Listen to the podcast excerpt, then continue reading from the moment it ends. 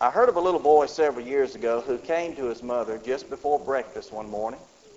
And he asked a very simple question, I think one that I may have asked my mother from time to time.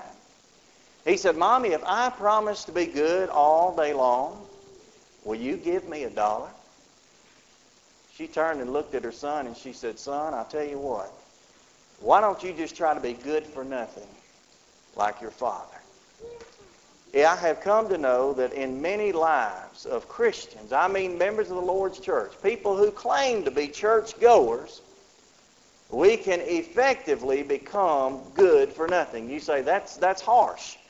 Because anyone who is claiming to be a follower of Christ, anyone who's claiming to try to follow him and does anything, you could not say they are good for nothing. Folks, I don't say that. Our scripture reading from a moment ago—you'll remember the words of Jesus when he looked out into the audience, we know today as those who were present at the Sermon on the Mount, and he said, Ye are the salt of the earth. But if the salt hath lost its savor, wherewith it shall be salted, watch it now. He said, It is henceforth good for nothing than to be cast out and trodden under the foot of men. Now, to whom does he speak? Well, Jesus does not speak to the pagans of his day. He does not speak to the irreligious people of his day. He speaks to followers of his. And he said it is possible for them, even as they follow him on outward appearances at least, to become good for nothing. Now, if that's not what Jesus teaches there, I don't know what he teaches. He says we can become good for nothing. Now, what does he say to begin with, however? He told that crowd, he tells us today, those who follow him, if you will, that ye are the salt of the earth. I want to mention to you three things about salt this morning from this text. The first thing I want to notice with you is the design of pure salt. When we're talking about pure salt, we're talking about, as Jesus would speak of, of a salt which is very useful. A salt which, if it is taken hold of, can be of much benefit to our lives. And if we are that salt as Christians, then you can assume we ought to be useful, right? When you think about the salt that Jesus spoke of in that day, and you think about it as pure table salt, that's the way we would see it today, you would have to realize first and foremost that salt is that which pleases, is it not? Salt is pleasing. For instance, if you go back in your Bibles and you read what Job had to say about salt, Job chapter 6 and verse 6, he said, Can a man eat that which is unsavory without salt? He goes on to ask the question and say, Or is there any taste? in the white of an egg. What Job illustrates here is that salt, when it is used, table salt, the type of salt of which Jesus spoke, that it is pleasing to the taste buds. We realize what salt does. We take foods that sometimes are rather bland, that they're not that exciting, they're not that pleasing to us, and we use a certain amount of salt. Everyone might be different in the amount, but we might use a small amount or a larger amount of salt, all to try to enhance the flavor of the food that is set before us. Do you realize that the most people that we come in contact with every day, I mean in the workplace, if school were to be in in school or out in the community, most people that we contact every day do not care whether they go to heaven or hell or not. They have no concern about their future. They have no concern really about the lives that they live. They're only concerned about how they're going to hack it on Monday. They're only worried about how they're going to survive this life. Why is that? Because they do not have the pleasing power of salt within them. They do not understand that life itself ought to be a joy. You remember what Jesus said in John 10 and verse 10? We quoted often. He said, I am come that you might have life. But then he goes on to say that you might have it, that is life, more abundantly. Perhaps that's why the Apostle Paul was saying Colossians 4 and verse 6 and told us that our conversation ought to be seasoned with salt. I ought to be able to bring a zest. I ought to be able to bring a flavor to those round about me who look to my life and say, that person is involved in something, whatever it is, whatever he or she is following after, it has made their life better and made their life, in essence, more attractive. Therefore, those people would want to follow us to find out what it was that we possessed. But Jesus said that's what pure salt's all about. But not only is pure salt pleasing, in that day and time, pure salt would have been preserving. You think about those men who were there. Now, Jesus is there, as we said a moment ago. He's on that mountain. He's preaching a sermon, so therefore we call it the Sermon on the Mount. And if you go back and do your geography and the study of that, you'll find out if he were on the mountain that we suppose, I believe that he was, he was perhaps looking down directly on to the Sea of Galilee.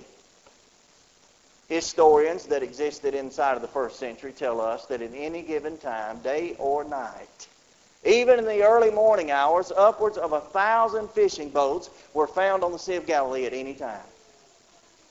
And we can know also that out of those 12 disciples that we can only assume were there with him, out of those 12 we have found that at least five, perhaps as many as seven of them, were professional fishermen. Why do I say that? Because what they needed more than anything in their profession was not the fish that they caught. The fish that they caught were only beneficial if they were able to preserve them. They had no refrigerators. They had no deep freezers. They had no coolers, no way of keeping those fish in their day and time. If they were waiting on a good snowstorm to come so they might collect the snow and the ice, that was going to never happen. And so what would they do? They would salt the fish down. Why? To prevent decay and to prevent rot. Now, why would Jesus tell a group of men then to be like salt? And if he were telling them that, why would they interpret that to mean that they ought to be preserving? Well, they knew then, and we know now, that without the saving power of Jesus Christ and His Word, without Christians being in the world who are putting forth the effort to be that pure salt that we ought to be, the world's rotting away. We're placed into this world as Christians to prevent that decay and that rot. But not only can we see that salt is pleasing, can we see that salt likewise preserves, we ought to also understand that salt had the ability in that day and now to purify. You think back over the times, and you'll remember back in 2 Kings, I believe it's chapter 2 and verses 19 and following, maybe through verse 22. You'll remember there that you find Elisha. He's a prophet of God. He comes down beside a riverbank, a, a set of waters there, and the Bible reports that he poured there a bowl of salt in the water. Why? To heal the waters. Now, what did it actually do? Why, it itself took out the impurities of that in Jesus' day, much before and for some time after. When a newborn baby was born, even before that baby would be drawn to the breast of its mother to be fed for the first time, before that would occur, they would take that baby and they would literally bathe that baby in salt because they knew that it kept down infection. They knew that it in turn had the power to heal, that it had the power to purify that baby, to take away the chances of some of those diseases being transferred perhaps from mother to child, or some of those diseases being transferred from other siblings in the house to that child. Likewise, as Christians, we ought to have the ability in ourselves to purify the world round about us. When I go out into the world, when I go out in the community, when we go out into workplaces and schools and every venue that we're involved in, when we go there, people's lives ought to be made better just by seeing us. You say, I've worked in this place for so many years, and these people have known my life for so many years. They've known my faith. They've known my belief. They know where I worship. They know all of this. And I've never once had any of them to come and worship with us. I've never once had any of them ask me a question about God's Word. Well, if we conduct ourselves right, you may notice that when you walk in the room, sometimes conversations change, don't they? The tones, the words, the terms that are used out in one group, when you enter into that, maybe people begin to hush. But to an extent, you're purifying those people. They're learning how they ought to perform, how they ought to live their lives by you. But not only can we recognize in that day's salt, and in today's times it is pleasing, is it the case that it preserves, that it purifies? I'll tell you something else about it. It may be negative to you to begin with, but salt pains. You ever cut your finger or something, maybe got a cut in your mouth, and you reach down and you touch that salt, maybe the table salt that's there, the shaker, and when you go to pick it up, a little salt gets in that wound, it hurts. It burns. Mark tells us in Mark chapter 9, verse 49, he tells us that salt has something to do or is associated there with fire. Why? Because he knew that it burned. What I mean is that when a child of God goes out, when I go out, if I'm living faithfully to God, and if I'm trying to deliver the gospel to the world as I ought to be, as Jesus would have done, been going about to seek and save that which is lost, if I'm doing that, people are going to be offended. Going to hurt. You say, oh, now, if we've got ourselves, if our conversations, as you mentioned earlier, if our conversations are seasoned with salt, surely that should not hurt anyone. Think back in your mind's eye, or even turning your Bibles back to Acts chapter 2, you'll find out there along about verses 36 and 37 that just before those people asked the question, what is it that we're going to have to do to save ourselves? How are we going to be forgiven of what we just committed, which was actually to put Jesus Christ to death? You remember they said there, the Word of God pricked their hearts. I've never known of a time when I've had my heart, physical heart, pricked. Maybe I have. May not have felt it anyway. We've all gotten splinters. We've all gotten pieces of metal, what have you, piece of wire, something stuck in our fingers, and we know what it feels like. When the Word of God is preached, when it is proclaimed in the way that it ought to be, oftentimes, and for good reason there, it would set to prick those hearts to whom it is delivered. But you fast forward, you see a more negative point of that. In Acts chapter 7, you remember Stephen as they're preaching to a group of people. At one point, the Bible says they began to literally gnash upon him with their teeth. That means they beat him. Just prior to stoning him to death, the Bible says the word that he spoke cut those individuals to the heart. Now, when they felt the pain of the gospel being preached, when it stepped on their toes, as we would say, when it changed their minds and their thinking about God, they didn't take it in a positive light and they turned against Stephen. So sometimes salt, it pains.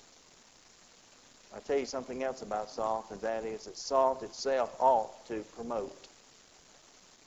When people around about us see our lives, they see what we proclaim, and they see the way that we live it. You see, if I go about and claim to have faith, if I go about and claim to be strong, and I claim to believe in Christ and all these things, and then I in turn live my life a totally different way, I'm not promoting anything. If I get in a time of trouble or trial or difficulty and I just kind of fall beneath it and I just say, woe is me, I can't make it any longer, can't go any farther, I'm not promoting anything. But salt promotes, doesn't it? I have been for several months supposed to be avoiding salt, Not doing very well at all. And I've come to know that the dishes that I want to order when we go into the restaurants, or for that matter, the dishes that Jenna, when she says, What do you want for supper? the things that I tend to want to order up, to say it that way, it's because of the salt content of those things. Because salt is promoting it. Maybe you've gotten to a point, I've eaten in people's homes before, and, and they've gotten away from salt. Maybe they've gotten away from using it at all, and they're cooking in the, in the use of it on the table. And you sit there and think, this is bland. This is not what I'm accustomed to. Because salt is promoting that which it is applied to. But say something more important. I think above the fact that salt itself pleases, therefore we ought to please. I think above the fact that salt has the ability to preserve, therefore we must preserve the world round about us. It has the ability to purify, therefore as we live, we purify those. It will sometimes cause pain, therefore sometimes when we preach the unadulterated truth, it causes pain. And above the fact even that we ought to promote, there's one thing that we lack in, I do, and that is that salt penetrates. Jesus said, Ye are the salt of the earth. You may not hear it in that phrase, but there's a great truth being taught. You see, when you look at the actual compound, sodium chloride, that we know as table salt, there's something that we know about it that, that's really amazing, really. And that is, you can try this at home. If you go home and you take a gallon jug, fill it to the brim, take an old milk jug, fill it to the brim with water, and I challenge you to take a tablespoon. Now, a tablespoon is not very much, but you take a tablespoon of salt and pour it into that gallon jug. Now drink it. I don't care if you pick the gallon jug. You drop the salt in and take a swig now, it doesn't taste very good. You wait two hours, it doesn't taste very good because it's penetrated all that water. You may even look into that jug for a moment and say, well, the salt's falling toward the bottom, so certainly the water that's near the top, it ought not be ruined. But salt has penetrated all the way through.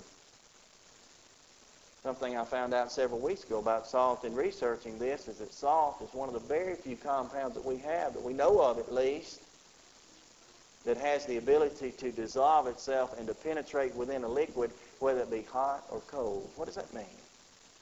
Well, I don't know if Jesus really intended that to be the thought, but we can understand that there are those in the world who are hot, who are on fire, who are interested in knowing the gospel, and we can go out and we can tell them about our Lord. We can tell them about what God's Word has to say to them, and it can penetrate their hearts. But at the very same time, we can go to those who are cold-hearted those who are unwilling, those who are hard-hearted, who do not want to hear anything about God's Word, and we can continue and persistently go to them again and again, and we can tell them only the truth of God's Word, and there is the possibility, at least always present, that we'll penetrate even that heart. You see, the problem today is that society does not want, as a whole, to be penetrated by the salt of the earth society as a whole, you'll think back if, if I were to stand up or anyone else uh, stand up, at least in certain places today, and I preach about homosexuality, I preach about abortion, I preach against adultery, I preach against alcohol use, or any of these moral issues of life. You know, in so many places, people will stand up and say, oh, oh, we need separation of church and state. I'm not sure exactly what that means, but I got a good idea of what it meant last week. What it means is the state ought to stay out of the church's business. Not everyone agrees with that. We got to go down on the house floor. And one of the things Mr. Harper pointed out to us is that all the way around the top of that particular room, there are little statuettes or, or at least profiles of men's faces all the way around that room. Great characters that made the laws. Maybe Thomas Jefferson was there, maybe Abraham Lincoln. I don't know who all it was because the only one I remember that was that as you turn right to the door where those men would enter in, where the president enters in to give his State of the Union addresses, when he comes through that door right above his head, whether he's ever willing to look back or not, was a picture of Moses a full face of Moses, and they call him the great lawgiver. Just gives me some insight what separation of church and state ought to mean. We must be separate from the world, but we cannot be isolated from the world. If we are in that place, then basically speaking, excuse the phrase if it offends you, but we are going to allow all the men and women of this world, sometimes including ourselves, to go to hell in a handbasket. The year was 1985. New Orleans, Louisiana. The Parks Commission came together to have a great celebration. The reason for that celebration was because for the first time they could remember at least, the Parks Commission had gone one entire year, 365 days, without a single drowning that occurred in their public swimming pools. So you know how they celebrated? They got around an Olympic-sized swimming pool. They invited 200 people who they considered to be important. 100 of those people were lifeguards in the city. They celebrated all night. They began to turn off the lights and tell everyone, you know, we're done. We've got to go home. They turned and looked in the bottom of a pool and there was a fully dressed man lying face down at the bottom of that pool. His name was Jerome Moody. He was 31 years old. And he died in the presence of 100 lifeguards. You say, what irony in that? I don't know if it's irony, it's sad. Because I'll tell you something, there are people around about us. I can speak for my neighborhood anyway because of me. There are people around about us, neighbors on every side, who are going to die and go to hell when I claim to be the salt of the earth. Because I'm not actually attending to my duties. Salt ought to penetrate. But that just has to do with the design of pure salt. Jesus goes on here, if we quote it again, he says, Ye are the salt of the earth. But then he says, If, if the salt have lost its savor, wherewith it shall be salted. Now here's the phrase I want to focus on for a moment. It is henceforth good for nothing except one thing, than to be cast out and trodden under the foot of men. There is a design for pure salt, but there is likewise a demise of polluted salt. You see, the salt that should have been that which pleases, which preserves, which purified, which pains, which promotes, and which penetrates, it lost all of those abilities because it lost its savor. Now, understand that some translations translate that word savor as flavor, and there's nothing wrong with that because that's actually what the word means. But the gist of it is that it has, as Jesus said, become good for nothing. Now, in that day and time, they were pretty close in proximity to the Dead Sea. And the Dead Sea was a place, because of its salty content, no living creatures found in the Dead Sea, both then and even today. Life cannot sustain itself there because of the poisonous power of that salt. But as that salt would be pulled from the Dead Sea, it could be used in their homes and could be very beneficial for all the reasons we've already listed and many more. But oftentimes what would happen is that salt would wash its way to the shore. Hadn't been collected, hadn't been made of any use as of yet. And if you were to go down to the Dead Sea even today and reach down to the shore there along the dry banks of the Dead Sea and pull some of that salt and put it to your tongue, you'll find that it's very, very bitter. Because when the sun beat down upon it, the sun would draw many of the minerals and the nutrients out of it that we normally recognize as the flavor of salt, draws all those things out, leaves nothing but the toxic things behind. Now, oftentimes in the homes of these men and women during the first century, they would get that kind of salt in their homes. Had no use. If they took that salt, they need to get rid of it. If they took that salt, and if we would do it today, if they threw it out in the backyard and it came in contact with the grass or the lawn, it would destroy it. If they took that salt down to the garden spot, poured it as we might today on the butter bean plants or tomato plants or, or the corn, it would destroy it. They found only one use for it. They could take that salt and throw it out in the street so as Jesus said, it could be trodden on the foot of men because after it had been trodden upon, after it had gotten some moisture in it, whether it be from rain or the dew of the ground, before long it formed a substance that was as hard as what we would consider today to be our modern day concrete. Made for a wonderful road, a wonderful path. But Jesus is not bragging about this. He says, if the salt, we are that salt, if we have lost our savor, we are henceforth good for nothing than to be cast out and trodden under the foot of men. What do you mean, Jesus? What he meant in that day may be different, but I'll tell you what it can mean today. Too many times today, because the salt has lost its savor, because I myself am unwilling to do what Jesus calls for me to do, to perform the duties of pure salt. Because of that, I'm being walked on by the world. Who's become the whipping boy of society today above everybody else? The Christian. Everyone else has rights. Everyone else is able to get their way. Everyone else, if, if, if you will, can sue their way through a courtroom, can make their case. I didn't ask any questions, but as we passed through Alabama, I found that Judge Moore in Alabama is running for governor again.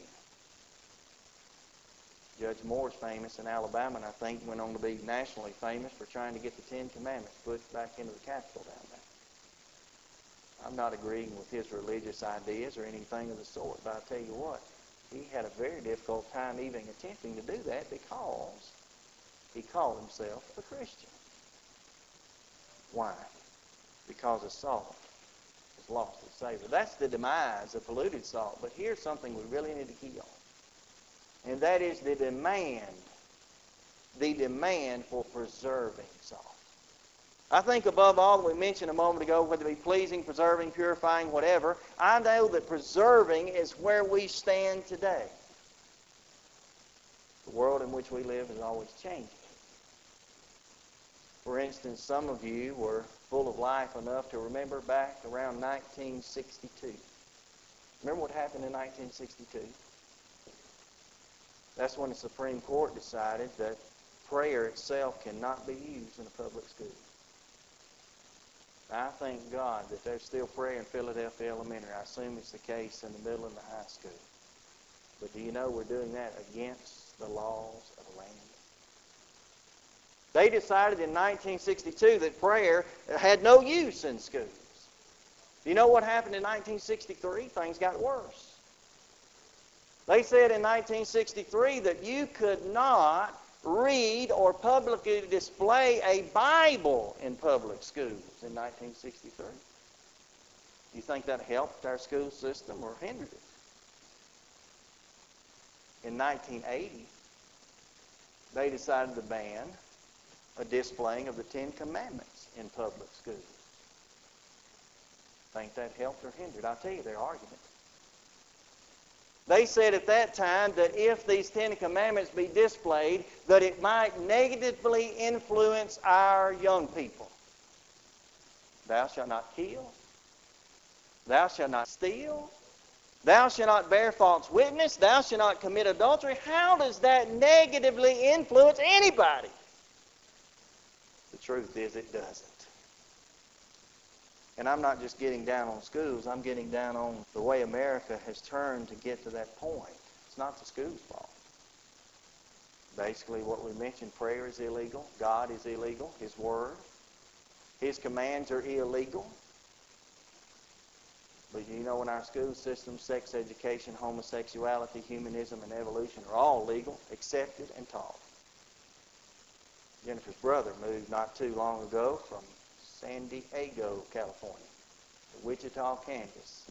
He wasn't looking forward to sending his son to school where in California they were about to mix all the bathrooms because they didn't want to offend anyone. And where his school teacher was going to be a cross-dresser who, as of the next year, had every right to wear a dress to teach her classes. That's all legal.